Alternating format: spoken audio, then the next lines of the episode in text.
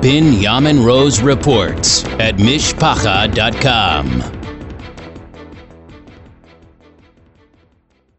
Politics has become more unpredictable than ever, but there's one thing I'm willing to make a prediction on. Donald Trump will not be impeached again. House Democrats swung and missed twice. Now, the Republicans are at the plate, pinch hitting for the Democrats. Will they swing and miss for a third strike? What do I mean by all this? It's very simple. The Republican Party has a major decision to make. Do they break from Donald Trump, like the Republican seven that voted Trump guilty of insurrection in the Senate? Like Nikki Haley and Mitch McConnell, who have put distance between themselves and Trump by criticizing his actions on the day of Wednesday, January 6, 2021? Or do Republicans make up with Trump, or at least keep him on their good side? It's a huge question with huge implications for the future of the party, the country, Trump himself, and anyone else yearning to be the party's presidential nominee in 2024. But there's one even more important date to keep in mind before we get to 2024 2022. November 2022 is the date for the midterm congressional elections. The most important goal for the Republicans now is to retake the House of Representatives, and it's achievable. The Republicans might have lost both the White House and the Senate this past November, but they actually gained seats in the House. They cut the Democrats' lead to single digits. During the course of 2021, states will be redistricting based on changes in population. This is a political exercise that takes place every 10 years after the census to make sure that representation in Washington remains fairly apportioned among the states. Since Republicans hold a majority over Democrats on the state level, they will take every possible legal advantage of the process to redraw congressional districts to favor Republican candidates. With Republicans poised to recapture the House, it would be political suicide to launch a full frontal attack on Donald Trump.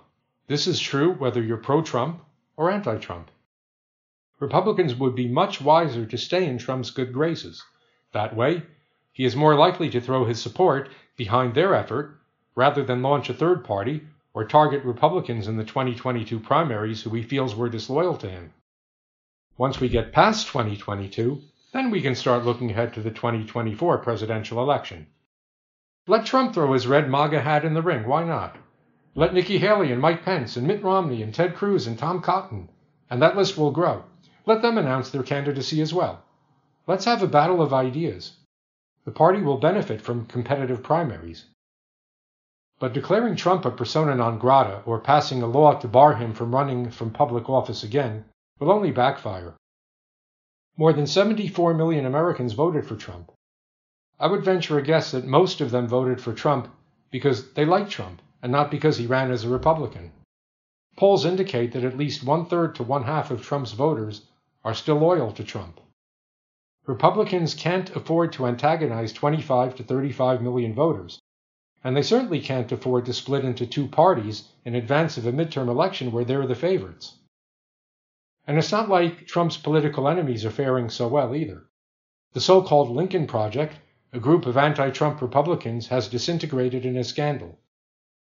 Not one name among the Republican seven who voted Trump guilty in the Senate trial will find themselves anywhere near the top of the party ticket in 2024.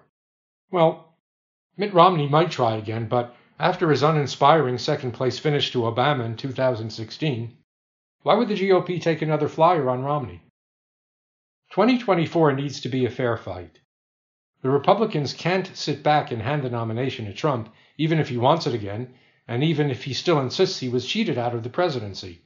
Frankly, the president ought to drop that line of attack. He needs to look ahead, not back. He needs to show the same confidence and humility that he displayed at his farewell speech at Andrews Air Force Base on January 20th when he flew off from frigid Washington to sunny Florida. Trump deserves a chance to prove that he has learned from his mistakes. And if he hasn't, or he doesn't, then you can make a clear case that it's time to move on.